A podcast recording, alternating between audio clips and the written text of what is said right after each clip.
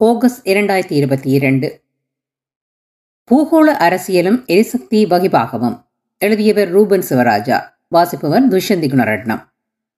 சர்வதேச அரசியலில் நாடுகளின் பரஸ்பர தங்கியிருப்பு என்பது நலன்களின் அடிப்படையில் முரண்பாடுகளை கணிசமாக தணிக்கும் என்ற பார்வை நிலவி வந்திருக்கிறது. ஆனால் ரஷ்யா தொடர்பான மேற்கின் அணுகுமுறை முரண்பாடுகளை கூர்மைப்படுத்துவதாகவே அமைந்துள்ளது. சில தரப்புகள் இத்தகைய தங்கியிருத்தலை பேரம் பேசும் ஆயுதமாக கைக்கொள்வது வழக்கம். அது வெப்பனைஸ்ட் இன்டர்டிபெண்டன்ஸ் அதாவது ஆயுதமயமாக்கப்பட்ட பரஸ்பர தங்கியிருத்தல் என அழைக்கப்படுகிறது. அமெரிக்க அழுத்தத்திற்கு அடிபணிந்த ஐரோப்பா.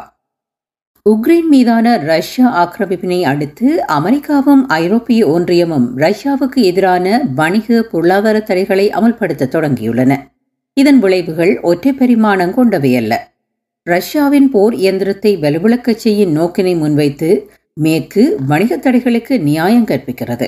ஆனால் வணிகத் தடைகளில் தலையாயது ரஷ்யாவில் இருந்து எண்ணெய் மற்றும் எரிவாயு இறக்குமதியை வெகுவாக குறைப்பது மற்றும் குறுகிய காலத்திற்குள் முற்றிலும் நிறுத்துவது என்பதாகும். ஐரோப்பிய ஒன்றிய நாடுகள் ரஷ்ய எரிவாயுவிலும் எண்ணெயிலும் அதிகம் தங்கியுள்ளன. அமெரிக்க அழுத்தத்திற்கு இணங்கி ரஷ்யா எரிவாயு மற்றும் எண்ணெய் இறக்குமதியை நிறுத்துவதென்ற தீர்மானங்களை ஐரோப்பிய ஒன்றியம் நிறைவேற்றியுள்ளது. அதாவது ரஷ்யாவின் எரிவாயுவில் தங்கியிருக்க நிலையில் இருந்து முற்றாக நீங்குவதென்ற தீர்மானங்கள் கொண்டுவரப்பட்டுள்ளன. எரிவாயு இறக்குமதிக்கான மாற்று வழிகளை அதாவது வேறு நாடுகளில் இருந்து இறக்குமதி வாய்ப்புகளை தேடி வருகின்றன ஐரோப்பிய நாடுகள். எண்ணெய் எரிவாயு மின்சாரம் உலகளாவிய நெருக்கடி. தற்போது எண்ணெய் எரிவாயு மின்சாரம் போன்ற எரிசக்தி ஆகியவற்றுக்கு பெரும் தட்டுப்பாடுகளும் விலையேற்றங்களும் நிலவுகின்றது. இது முழு உலகம் முகங்கொடுக்கின்ற நெருக்கடியாகும். ரஷ்யா மீதான மேற்கின் வணிக தடை அணுகுமுறையினால் ரஷ்யாவிற்கு ஏற்பட போகின்ற குறுகிய மற்றும் நீண்டகால பாதிப்புகளை விட ஐரோப்பாவிற்கு ஏற்பட்டிருக்கின்ற ஏற்பட போகின்ற இழப்புகளே மிக அதிகம் எனப்படுகிறது. ரஷ்யா மீதான மேற்கின் அணுகுமுறை தோல்வியின் வெளிப்பாடு இதுவென்பது அதன் ஆரம்ப கட்டத்திலேயே தெளிவாக தெரிய தொடங்கியுள்ளது. இன்றைய நிலை உலக எரிபொருள் சந்தையை மேலும் சிக்கலுக்குள்ளாக்கி புதிய சவால்களை அனைத்து தரப்பிற்கும் ஏற்படுத்தியுள்ளது. எண்ணெய் மற்றும் எரிவாயு ஆகிய எரிசக்திகள் தான் உலக அரசியலின் போக்கினை தீர்மானிக்கும் பாரிய வளங்கள். குறிப்பாக அவற்றை கைவசம் வைத்திருக்கும் மற்றும் அவற்றை கைவசப்படுத்தியிருக்கும் நாடுகள் எண்ணெய் கப்பல்களின் போக்குவரத்திற்கான கடற்பிராந்தியங்களை கட்டுப்பாட்டுக்குள் வைத்திருக்கும் தரப்புகளே உலக மற்றும் பிராந்திய அரசியலில் செல்வாக்கு செலுத்துகின்றன. ஐரோப்பிய ஒன்றியத்தின் அணுகுமுறை தவறுகள். உக்ரைன் மீதான ரஷ்ய ஆக்கிரமிப்பின் விளைவான ஐரோப்பிய ஒன்றியத்தின் அணுகுமுறையில் இரண்டு தவறுகள் தற்போது பேசுபொருளாகியுள்ளன. மாற்று ஏற்பாடுகளை உறுதிப்படுத்த முன்னர் தமக்கான எரிவாயு இறக்குமதியில் ரஷ்யாவில் தங்கியிருத்தலில் இருந்து நீங்குதல் என்ற தீர்மானம் முதல் தவறு.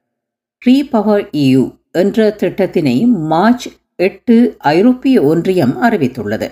இரண்டாயிரத்தி இருபத்தி இரண்டாம் ஆண்டு இறுதிக்குள் மொத்த இறக்குமதியை மூன்றில் இரண்டு பங்கினால் குறைப்பது அதாவது அறுபத்தி ஆறு வீதம் குறைப்பது என்ற முடிவு எட்டப்பட்டுள்ளது. இரண்டாயிரத்தி முப்பதிற்குள் ரஷ்ய இறக்குமதியை முற்றிலும் நிறுத்துதல் என்பது அவ்வறிவிப்பின் உள்ளடக்கமாகும். இரண்டாவது அணுகுமுறை தவறு. தமது எரிசக்தி நலன்களை சவால்களுக்குள் இட்டுச் செல்லும் வகையில் அமெரிக்காவின் அணுகுமுறையோடு கைகோத்திருப்பதாகும் ஐரோப்பிய ஒன்றிய நாடுகளின் மொத்த எரிவாயு பாவனையில் கிட்டத்தட்ட நாற்பது வீதமும் எண்ணெய் பாவனையில் கிட்டத்தட்ட இருபத்தி ஐந்து வீதமும் ரஷ்யாவில் இருந்து இறக்குமதி செய்யப்படுகிறது. இந்நிலையில் ஐரோப்பிய ஒன்றிய நாடுகள் ரஷ்ய எரிசக்தியில் பெருமளவு தங்கியுள்ளன. அமெரிக்கா அத்தகைய தங்கு நிலையில் இல்லை. மாறாக ரஷ்யாவுடனான ஐரோப்பிய ஒன்றியத்தின் எரிவாயு உடன்படிக்கைகளை இல்லாமல் செய்து தனது எரிவாயு உற்பத்திக்கான சந்தையை ஐரோப்பாவில் ஏற்படுத்துவது அமெரிக்க இலக்காகும். ஐரோப்பிய ஒன்றியத்தின் பெரிய பொருளாதார வளம்மிக்க நாடுகள் காலப்போக்கில் தமக்கான புதிய எரிசக்தி வழங்குநர்களை கண்டடையும் வலுவினையும் வணிக தொடர்புகளையும் கொண்டுள்ளன. அத்தோடு ரினூவபிள் எனர்ஜி எனப்படும் புதுப்பிக்கத்தக்க சக்தி உருவாக்க திட்டங்களை விரிவுபடுத்தும் ஆற்றலையும் அவை கொண்டுள்ளன. ரினூவபிள் எனர்ஜி என்பது சூரிய ஒளி காற்று மழை கடலலை போன்ற இயற்கை வளங்களை பயன்படுத்தி உற்பத்தி செய்யப்படும் சக்தியை குறிக்கிறது. ஆனால் ஐரோப்பிய ஒன்றியத்தின் ரஷ்யா மீதான அணுகுமுறை ஐரோப்பாவின் பொருளாதார வளம் குன்றிய நாடுகளை அதிகம் பாதிக்கும். நடைமுறையில் ரஷ்யாவை புறக்கணிப்பதென்பது அமெரிக்காவை திருப்திப்படுத்துவதைத் தவிர ஐரோப்பிய நலன்களுக்கு சேவை செய்யாது. ரஷ்யாவை புறக்கணித்தல் தொடர்பாக ஐரோப்பிய ஒன்றியத்துக்குள் ஒருமித்த கருத்து நிலவவில்லை. போலந்து மற்றும் பல்கன் நாடுகள் அமெரிக்க கோரிக்கைக்கு இணங்கி ரஷ்ய இறக்குமதியை உடனடியாக நிறுத்தியுள்ளன. Hungary Austria Slovakia Spain Italy Greece ஆகிய நாடுகள் அதிக ரஷ்ய எண்ணெயில் தங்கியுள்ள நிலையில் ஐரோப்பிய ஒன்றிய கோரிக்கைக்கு இணங்க மறுத்து வந்தன. மார்ச் இறுதியில் ரஷ்ய எண்ணெய் இறக்குமதியை நிறுத்துவது தொடர்பான தீர்மானம் ஐரோப்பிய ஒன்றியத்தில் எடுக்கப்பட்டது. பல வாரங்களாக இழுபறிப்பட்டே இம்முடிவு எட்டப்பட்டிருக்கிறது பாரிய விளைவுகள். ஐரோப்பிய நாடுகள் எதிர்கொள்ளக்கூடிய பாரிய விளைவுகளை சீர்தூக்கி பார்க்காத அரசியல் அணுகுமுறைக்கு ஜெர்மன் சிறந்த உதாரணமாகியிருக்கிறது அமெரிக்க எச்சரிக்கையை ஏற்று நோட் ஸ்ட்ரீம் இரண்டு கடற்கீழ் எரிவாயு குழாய் திட்டத்தை ஜெர்மன் கைவிட்டது. உக்ரைன் போருக்கு பின்னர் ரஷ்ய இறக்குமதியையும் கணிசமாக குறைத்துவிட்டது. ஜனவரி ஏப்ரல் மாதங்களுக்கிடையில் மட்டும் ஐம்பத்தி ஐந்து வீதமாக இருந்த ரஷ்ய இறக்குமதியினை முப்பத்தி ஐந்து வீதமாக குறைத்திருக்கிறது.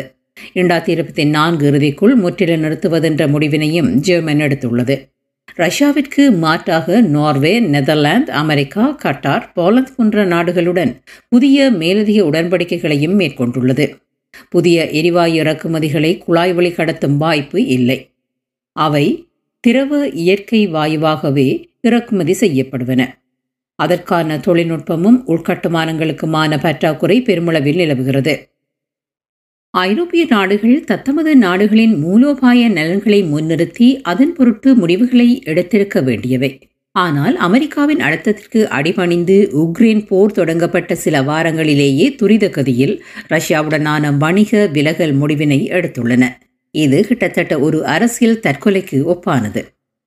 திரவ இயற்கை வாயுவினை ஐரோப்பாவிற்கு விற்பனை செய்ய அமெரிக்கா உறுதியளித்துள்ளது. இதில் கவனிக்க வேண்டிய விடயம் என்னவெனில் ரஷ்யாவிடம் இருந்து இறக்குமதி செய்யப்பட்டு வந்த எரிவாயுவின் பத்து வீதத்திற்கும் குறைவானதே அமெரிக்காவினால் வழங்கக்கூடிய அளவு. தவிர இதற்கான விநியோகத்திற்கான உள்கட்டுமான தொழில்நுட்பம் செயலுறு பெறுவது இரண்டாயிரத்தி இருபத்தி ஆறிற்கு முன்னர் சாத்தியமில்லை எனப்படுகிறது. ஐரோப்பிய ஒன்றியத்தின் எரிவாயு இறக்குமதி விகித அடிப்படையில் பின்வரும் அளவுகளை கொண்டிருக்கிறது. ரஷ்யா நாற்பது வீதம் நோர்வே இருபத்தி இரண்டு வீதம் அல்ஜீரியா பதினெட்டு வீதம் அஜர்பைஜான் ஒன்பது வீதம் நெதர்லாந்து ஏழு வீதம். எண்ணெய் இறக்குமதி பின்வரும் அளவுகளை கொண்டிருக்கிறது. ரஷ்யா இருபத்தி ஏழு வீதமும் ஈராக் ஒன்பது வீதமும் நைஜீரியா எட்டு வீதமும் சவுதி அரேபியா எட்டு வீதமும் கஜகஸ்தான் நோர்வே ஏழு வீதமும் லிபியா அமெரிக்கா ஆறு வீதமும். புதிய மாற்று வழிகளை கண்டடைதல் சவால்கள். ரஷ்ய எரிவாயுவில் தங்கியிருத்தலில் இருந்து முற்றிலும் வெளியேறுதல் என்பது அடிப்படையில் எரிசக்தி உற்பத்திக்கான புதிய மாற்று வழிகளை கண்டடைதல் என்பதை குறிக்கிறது. மாற்று வழிகள் இரண்டு தளங்களில் முன்னெடுக்கப்படக்கூடியவை. ஒன்று புதுப்பிக்கத்தக்க இயற்கை வழிமுறைகளிலான சக்தி உருவாக்கங்களை சொந்த நாடுகளில் முன்னெடுத்தல். இரண்டாவது ரஷ்யா அல்லாத வேறு நாடுகளிடம் இருந்து இறக்குமதி செய்தல். இந்த இரண்டு வழிமுறைகளும் சூழலியல் விளைவுகளை கொண்டுள்ளன. உதாரணமாக அமெரிக்காவில் இருந்து திரவ இயற்கை எரிவாயுவினை ஐரோப்பாவிற்கு கப்பல்களில் கொண்டு வரும்போது வெளியேற்றப்படும் கார்பனீர் ஆக்சைடு ரஷ்ய எரிவாயு இறக்குமதியிலும் பார்க்க இரட்டிப்பு எனப்படுகிறது. அத்தோடு அதற்கான போக்குவரத்து செலவும் பன்மடங்கு அதிகம். திரவ இயற்கை எரிவாயு இறக்குமதிக்குரிய இறங்கு தளங்கள் கப்பல்கள் குழாய்களுக்கான பற்றாக்குறை ஐரோப்பிய நாடுகளில் நிலவுகிறது. நெதர்லாந்தின் ரொட்டடாம் பெல்ஜியத்தின் ஜிபர்க் பிரான்சின் டங்க்பர்க் போன்ற துறைமுக நகரங்களில் அமைந்திருந்த திரவ எரிவாயு இறக்கு தளங்கள் தகர்க்கப்பட்டுவிட்டன. ஸ்பெயின் நாட்டில் ஆறு இறங்கு தளங்கள் உள்ளன. ஆனால் அவற்றை ஏனைய ஐரோப்பிய நாடுகளுக்கு வழங்குவதற்குரிய குழாய் தொடர்கள் இல்லை. திரவ எரிவாயு விநியோகத்தில் ஐரோப்பா எதிர்கொள்ளும் சவால்களுக்கு உதாரணமாக மேற்சொன் நிலைமை விளங்குகிறது. இந்த சிக்கலில் ஐரோப்பிய ஒன்றிய நாடுகளும் ரஷ்யாவும் பரஸ்பரம் பாதிக்கப்படுகின்றன. ஆனால் அமெரிக்கா நோர்வே கட்டார் போன்ற நாடுகள் தமக்கான எரிவாயு சந்தையை விரிவுபடுத்தும் வாய்ப்பினை பெற்று லாபமடைகின்றன. எண்ணெய் இறக்குமதி எதிர் எரிவாயு இறக்குமதி. எண்ணெய் இறக்குமதிக்கு புதிய வணிக தரப்பினை கண்டடைவதும் விநியோகத்தை துரிதப்படுத்துவதும் ஒப்பீட்டளவில் இலகு. எண்ணெய் காலங்காலமாக கடல்வழி போக்குவரத்தினூடாக ஏற்றுமதி இறக்குமதி செய்யப்படுகிறது. அதற்கான நிறுவனமயப்படுத்தப்பட்ட உலகளாவிய வணிகம் உள்ளது. எரிவாயுவினை அப்படி இலகுவாக விநியோகித்திட முடியாது. திரவ இயற்கை எரிவாயு போக்குவரத்திற்கான செலவும் அதிகம். இட்டலி பெல்ஜியம் நெதர்லாந்து போன்றனவும் ரஷ்ய எரிவாயுவில் பெரிதும் தங்கியிருக்கும் நாடுகள். அவற்றில் பிரான்ஸ் மட்டும் சற்று விதிவிலக்கு. எழுபது வீதமான எரிவாயுவினை அந்நாடு அணுசக்தி மூலம் தயாரித்து வருகிறது. திரவ எரிவாயு இறக்குமதிக்கான தொழில்நுட்ப வளங்களை கட்டுமானங்களை உருவாக்கிக் கொள்வதென்பது உடனடி சாத்தியமற்றது. மூன்று தொடக்க நான்கு ஆண்டுகள் எடுக்கும் என கணிக்கப்படுகிறது. குறிப்பாக ஜெர்மனி எட்டரி போன்ற நாடுகளில் அக்கட்டமைப்புகள் இரண்டாயிரத்தி இருபத்தி ஐந்து தொடக்கம் இரண்டாயிரத்தி இருபத்தி ஆறு காலப்பகுதிக்குள் நிர்மாணிக்கப்படும் என்ற ஊடக தகவல்கள் வெளியாகியுள்ளன. புதுப்பிக்கத்தக்க எரிசக்திக்குரிய மாற்றம் பெருமளவு தொழில்நுட்பம் மூலப்பொருட்கள் உற்பத்திக்கான கட்டுமான பணிகளை கோரி நிற்கிறது. வெப்பனைஸ்ட் இன்டிபெண்டன்ஸ் ஆயுதமயமாக்கப்பட்ட பரஸ்பர தங்கியிருத்தல். உலகளாவிய ரீதியில் உற்பத்தியாளர்களையும் நுகர்வோர்களையும் பிணைக்கும் ஒரு வலையமைப்பாக எரிசக்தி விளங்குகிறது. ஐரோப்பாவின் பொது நாணயமாக யூரோ விளங்குகிறது. ரஷ்யாவிற்கு யூரோ தேவைப்படுகிறது. ஐரோப்பாவிற்கு எரிவாயு தேவைப்படுகிறது என்பது இருதரப்பும் ஒன்றில் ஒன்று தங்கியிருக்கின்ற நிலை. சர்வதேச அரசியலில் நாடுகளின் பரஸ்பர தங்கியிருப்பு என்பது நலன்களின் அடிப்படையில் முரண்பாடுகளை கணிசமாக தணிக்கும் என்றொரு பார்வை நிலவி வந்திருக்கிறது. ஆனால் ரஷ்யா தொடர்பான மேற்கின் அணுகுமுறை முரண்பாடுகளை கூர்மைப்படுத்துவதாகவே அமைந்துள்ளது. சில தரப்புகள் இத்தகைய தங்கியிருத்தலை பேரம் பேசும் ஆயுதமாக கைக்கொள்வது வழக்கம். அது வெப்பனைஸ் இன்டர்டிபெண்டன்ஸ் ஆயுதமயமாக்கப்பட்ட பரஸ்பர தங்கியிருத்தல் என அழைக்கப்படுகிறது. சர்வதேச உறவுகள் பற்றிய அரசியலில் பிரயோகத்தில் உள்ள முக்கிய கருத்தியல்களில் இது ஒன்றாகும்.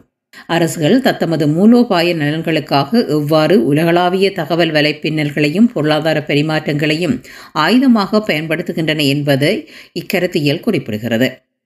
கட்டமைக்கப்பட்ட ஒரு வலைப்பின்னலில் ஒரு தரப்பு அதாவது ஓர் அரசு அல்லது கூட்டமைப்பு தனக்கான பேரம் பேசல் நன்மைகளை அடைவதற்காக தனது அதிகார நிலையை அதன் கட்டமைக்கப்பட்ட அமைப்பிற்குட்பட்ட இன்னொரு தரப்பு மீது அதாவது இன்னொரு அரசு மீது அல்லது கூட்டமைப்பு மீது செலுத்துகின்ற வற்புறுத்தலை குறிக்கிறது.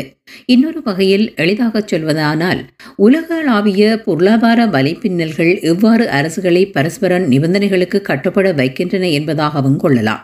ரஷ்யாவின் உக்ரைன் மீதான ஆக்கிரமிப்பின் பின்னணியில் ரஷ்யா மீதான மேற்கின் பொருளாதார தடைகள் மற்றும் அவற்றின் விளைவுகள் இக்கருத்தாக்கத்தின் பின்னணியில் தற்போது விவாதிக்கப்பட்டு வருகின்றன. ரஷ்யாவின் பதிலடி. ஐரோப்பிய ஒன்றியத்தின் பொருளாதார தடை மற்றும் எரிவாயு இறக்குமதியினை படிப்படியாக குறைப்பதென்ற முடிவுக்கும் பதிலடியாக ரஷ்யா தானாகவே ஐரோப்பாவிற்கான எரிவாயு வளங்களை நிறுத்தக்கூடும் என்ற அச்சம் ஐரோப்பிய ஒன்றிய மட்டத்தில் மேலெழுந்திருக்கிறது. குறிப்பாக ஜெர்மன் மற்றும் பிரான்ஸ் நாடுகள் இது தொடர்பான சந்தேகங்களை வெளிப்படுத்தியுள்ளன. கடந்த பதினொன்று ஏழு இரண்டாயிரத்தி இருபத்தி இரண்டு தொடக்கம் பத்து நாட்கள் நோட் ஸ்ட்ரீம் ஒன்று கடற்கீழ் எரிவாயு விநியோக குழாயினை ரஷ்யா மூடியிருந்தது. பழமையான பராமரிப்பு காரணங்களுக்காக மூடியதாக அறிவித்தும் இருந்தது. இதனைத் தொடர்ந்தே ஐரோப்பிய ஒன்றிய தடைகளுக்கு பதிலடியாக ரஷ்யா எரிவாயு வளங்களை நிறுத்தக்கூடும் எனவும் அதற்கும் தாம் தயாராக இருத்தல் வேண்டுமென ஜெர்மன் நிதியமைச்சர் ரோபர்ட் ஹபேக் மற்றும் பிரான்ஸ் நிதியமைச்சர் புரூனோலி மேரி ஆகியோர் கருத்துரைத்திருந்தனர். தம்மோடு நட்புறவற்ற நாடுகள் எரிவாயுவுக்கான கொள்வனவு நிதியை ரஷ்ய நாணயமான ரூபில்ஸில் வழங்க வேண்டும் என்று கூறியிருந்தது. போலந்து பல்கேரியா டென்மார்க் ஆகியன அக்கோரிக்கை ஏற்க மறுத்த காரணத்தினால் அந்நாடுகளுக்கான எரிவாயுவை ரஷ்யா அண்மையில் நிறுத்தியிருந்தது. ஆசியாவில் புதிய சந்தையை நோக்கி ரஷ்யா. ரஷ்யாவை புறக்கணிக்கின்ற மேற்கின் அணுகுமுறை ஒற்றை பரிமாணம் கொண்டதல்ல. இதனால் எரிசக்தி சார்ந்து நெருக்கடிகளுக்கு முகம் கொடுப்பது ஐரோப்பிய ஒன்றிய நாடுகள் மட்டுமல்ல. இது பரஸ்பர தங்கியிருத்தல். ரஷ்யாவுக்கும் இது ஒரு பெரும் சந்தை இழப்பு. கடந்த ஆண்டு வரை ரஷ்யாவின் மொத்த எண்ணெய் ஏற்றுமதியில் ஐம்பது வீதமும் எரிவாயு ஏற்றுமதியில் எழுபத்தி ஐந்து வீதமும் ஐரோப்பாவிற்கும் சென்றுள்ளது. இந்நிலையில் இழந்து கொண்டிருக்கும் ஐரோப்பிய சந்தையை நிவர்த்தி செய்ய தெற்கிலும் கிழக்கிலும் வளர்ந்து வரும் சந்தையை நோக்கி ரஷ்யா ஏற்றுமதியை அதிகரிப்பதற்குரிய நடவடிக்கைகளை துரிதப்படுத்துவதில் ரஷ்ய ஜனாதிபதி புட்டின் முனைப்பு கொண்டுள்ளார். ஆசியாவிற்குரிய ரஷ்ய எரிசக்தி ஏற்றுமதிகள் புதியவை அல்ல. இரண்டாயிரத்தி பதினொன்றில் the Eastern Siberia Pacific Ocean oil pipeline ESPO குழாய் நிறுவி முடிக்கப்பட்டிருந்தது. இதன் நீளம் நாலாயிரத்தி எழுநூற்றி நாற்பது கிலோமீட்டர். ரஷ்யாவில் இருந்து ஆசிய பசிபிக் சந்தைக்கான எண்ணெய் வளங்களுக்கான இக்குழாய் மூலம் சீனா ஜப்பான் மற்றும் கொரியா ஆகிய நாடுகளுக்குரிய எண்ணெய் விநியோகத்தினை ரஷ்யா மேற்கொள்ள தொடங்கியிருந்தது. தொடர்ந்து இரண்டாயிரத்தி பத்தொன்பதில் சீனாவுக்கான ரஷ்ய எரிவாயு விநியோகத்திற்கான China Russia east route natural gas pipeline power of Siberia ஒன்று நிறைவு முடிக்கப்பட்டிருந்தது. இரண்டாயிரத்தி பன்னிரெண்டில் கட்டுமான பணிகள் தொடங்கப்பட்டிருந்தன. இரண்டாயிரத்தி பதினான்கில் இரு நாடுகளுக்கும் இடையில் உடன்படிக்கை கச்சாத்திடப்பட்டது இரண்டாயிரத்தி பத்தொன்பதில் இறுதியில் இருந்து அக்குழாய் கூடான சீனாவிற்கான எரிவாயு விநியோகத்தினை ரஷ்யா தொடங்கியது. பவர் ஆஃப் சைபீரியா இரண்டு திட்டத்தினையும் ரஷ்யா தொடங்கியுள்ளது. ரஷ்யாவில் இருந்து மங்கோலியாவிற்கு ஊடாக இத்திட்டம் மேற்கொள்ளப்பட உள்ளது இரண்டாயிரத்தி இருபத்தி நான்கில் இக்கட்டுமான பணிகள் தொடங்கப்பட உள்ளன. இத்தகைய எரிசக்தி விநியோகத்திற்கான பாரிய உள்கட்டுமானங்களை நிறுவி முடிப்பதற்கு பல ஆண்டுகள் எடுக்கும். இருப்பினும் அவை பொருளாதார அரசியல் விளைவுகளை கொடுக்கக்கூடியவை. தற்போதைய சூழலில் ஐரோப்பாவில் இழந்து கொண்டிருக்கும் எரிசக்திக்கான சந்தை வாய்ப்பை ஆசியா நோக்கி திருப்புவதில் ரஷ்யாவுக்கு வெற்றியாக அமையக்கூடியது. மட்டுமல்லாமல் சீனாவிற்கும் சாதகமான விளைவுகளை கொடுக்கக்கூடியது. பவுரோ சிபிரியா இரண்டு திட்டம் இரண்டாயிரத்தி முப்பதில் நிறுவி முடிக்கப்படும் என எதிர்பார்க்கப்படுகிறது. சீனாவின் மொத்த இயற்கை எரிவாயு பாவனையின் அரைவாசி வெளிநாடுகளில் இருந்து இறக்குமதி செய்யப்படுகிறது. அத்தோடு இறக்குமதி செய்யப்படும் எரிவாயுவில் மூன்றில் இரண்டு பங்கு திரவ வடிவில் கொண்டு வரப்படுகிறது சீனாவின் திரவ எரிவாயு இறக்குமதியில் நாற்பது வீதம் ஆஸ்திரேலியாவில் இருந்தும் பத்து வீதம் அமெரிக்காவில் இருந்தும் இறக்குமதி செய்யப்படுகிறது. உலகின் மிகப்பெரிய இயற்கை எரிவாயு இறக்குமதி நாடான சீனா உள்ளது. பவுரோ சிபேரியா ஒன்று வழியாக சீனாவுக்கு ரஷ்யா எரிவாயு ஏற்றுமதிகள் தொடர்ந்து அதிகரித்து வருகின்றன. குறிப்பாக இந்த ஆண்டின் முதல் ஆறு மாதங்களில் அவை அறுபத்தி மூன்று வீதத்தினால் அதிகரித்துள்ளன என்ற செய்தியும் வெளியாகியிருந்தது. பூகோள வரையறைகளை வெற்றி கொள்வதற்கும் அமெரிக்கா ஆஸ்திரேலியா கட்டார் போன்ற பிராந்திய எண்ணெய் வல்லரசுகளுடனான எரிசக்தி போட்டியை சமாளிப்பதற்கும் திரவ எரிவாயு சந்தையில் தனது நிலையை வலுப்படுத்தும் ரஷ்யா புதிய விநியோக உள்கட்டுமானங்களை நிறுவி வருவதோடு ஏற்றுமதி உடன்படிக்கைகளையும் முன்னெடுத்து வருகிறது. உலகின் பெரிய எரிசக்தி நுகர்வு நாடு. சீனா மொத்த எண்ணெய் பாவனையில் எழுபத்தி ஐந்து வீதமும் எரிவாயு பாவனையில் நாற்பது வீதமும் இறக்குமதியில் தங்கியுள்ளது. இந்நிலையில் அமெரிக்காவினதும் அதன் நேச சக்திகளினதும் கட்டுப்பாட்டில் உள்ள கடற்பிராந்தியங்களிலும் பெரிதும் தங்கியுள்ளது. ஏனெனில் எண்ணெய் திரவ எரிவாயு இறக்குமதி ஏற்றுமதிக்கு கப்பல் போக்குவரத்து பாதைகளை கட்டுப்பாட்டுக்குள் வைத்திருப்பது இன்றியமையாதது. மலாக்கா நீரிணை சிங்கப்பூர் நீரிணை ஆகிய கடற்பாதைகளின் ஊடாகவே உலகின் எண்பது வீதமான எண்ணெய் எரிவாயு போக்குவரத்து நிகழ்கிறது. இக்கடற்பிராந்தியங்கள் அமெரிக்காவின் கட்டுப்பாட்டுக்குள் செல்வது சீனாவை அதிகம் பாதிக்கக்கூடியது. மலாக்கா நீரிணை இந்திய பெருங்கடலில் உள்ள தொள்ளாயிரத்தி முப்பது கிலோமீட்டர் நீளமுடைய ஒடுங்கிய கடற்பகுதி இது ஸ்மத்ரா தீவிற்கும் தெற்கிழக்காசியாவின் மலாயா தீபகற்பத்திற்கும் இடையில் அமைந்துள்ளது. இந்நீரேரியின் எல்லை நாடுகளாக இந்தோனேஷியா மலேசியா மற்றும் சிங்கப்பூர் ஆகியன உள்ளன. இது உலகின் பரபரப்பான நீர்வழிப்பாதையாகும் ஆண்டுக்கு ஐம்பதனாயிரம் கப்பல்கள் இவ்வழியே சென்று வருகின்றன. உலகின் மொத்த வர்த்தகத்தில் கால் பங்கு இக்கடற்பாதை வழியாகவே நடைபெறுகின்றன. சிங்கப்பூர் நீரிணையானது மேற்கில் மலாக்கா நீரிணைக்கும் கிழக்கில் தென்சீன கடலுக்கும் இடையில் அமைந்துள்ள நூற்றி ஐந்து கிலோமீட்டர் நீளமும் கொண்ட நீரிணை. இந்நிரணியின் வடக்கே சிங்கப்பூரும் தெற்கில் ரியாவுத் தீவுகளும் அமைந்துள்ளன. இந்தோனேஷியாவிற்கும் சிங்கப்பூருக்கும் இடையிலான எல்லையில் அமைந்துள்ளது.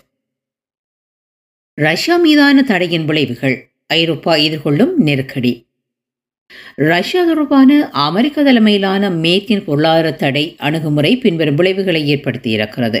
ஐரோப்பிய ஒன்றிய நாடுகள் விரக்தியோடு புதிய எரிசக்தி இறக்குமதி வாய்ப்புகளை தேடி வருகின்றன. அத்தோடு தத்தமது நாடுகளில் இயற்கை முறைமையிலான எரிசக்தி உற்பத்தி வாய்ப்புகளிலும் நிலக்கரி மூலமான எரிசக்தி உற்பத்தி உட்பட்ட மாற்று ஏற்பாடுகளை விரிவுபடுத்தவும் முனைந்து வருகின்றன. தற்போதைய சூழலானது எரிசக்தி விலையினை ஐரோப்பாவில் உலகளவிலும் அதிகரிக்கச் செய்துள்ளது. சூழலியல் பாதிப்புகளை காரணம் காட்டி சில ஆண்டுகளுக்கு முன் ஜெர்மனி இட்டலி உட்பட ஐரோப்பிய நாடுகள் நிலக்கரி மூலமான எரிபொருள் உற்பத்தியை நிறுத்தியிருந்தன. தற்போதைய நெருக்கடியில் மாற்றுத் திட்டங்களில் ஒன்றாக இந்நாடுகள் நிலக்கரி ஆலைகளை மீளத் தொடங்க உள்ளன. சீனாவும் இந்தியாவும் முறையே உலகின் முதலாவதும் மூன்றாவதும் பெரிய எரிசக்தி நுகர்வு நாடுகளாகும். எரிசக்தி ஏற்றுமதியில் ஐரோப்பிய சந்தையை இழந்து வருகின்ற ரஷ்யா சீனா இந்தியா போன்ற ஆசிய நாடுகளுக்கான ஏற்றுமதி அதிகரித்து வருகிறது. இச்சூழலை பயன்படுத்தி இந்தியா ரஷ்யாவிடமிருந்து பெருமளவு எண்ணெய் இறக்குமதியினை செய்து வருகிறது. இந்த ஆண்டு நாட்டின் மொத்த எண்ணெய் தேவையின் பதினேழு வீதத்தினை ரஷ்யாவில் இருந்து கொள்வனவு செய்துள்ளது.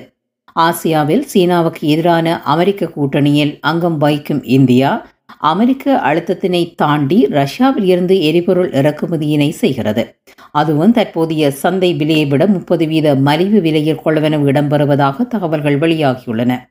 எண்ணெய் போக்குவரத்துக்குரிய கப்பல்கள் போதுமாயிருப்பின் இந்தியா இன்னும் அதிக அளவு கொள்வினவினை மேற்கொண்டிருக்கும் எனப்படுகிறது. இதில் இன்னும் ஒரு விடயம் உள்ளது. இந்தியா சிறந்த முறையிலான எண்ணெய் சுத்திகரிப்பு வளத்தினை கொண்டுள்ளது. ரஷ்ய கச்சா எண்ணெயை டீசலாக மாற்றி அதனை ஐரோப்பாவிற்கு அதிக லாபத்துடன் விற்க முடியும்.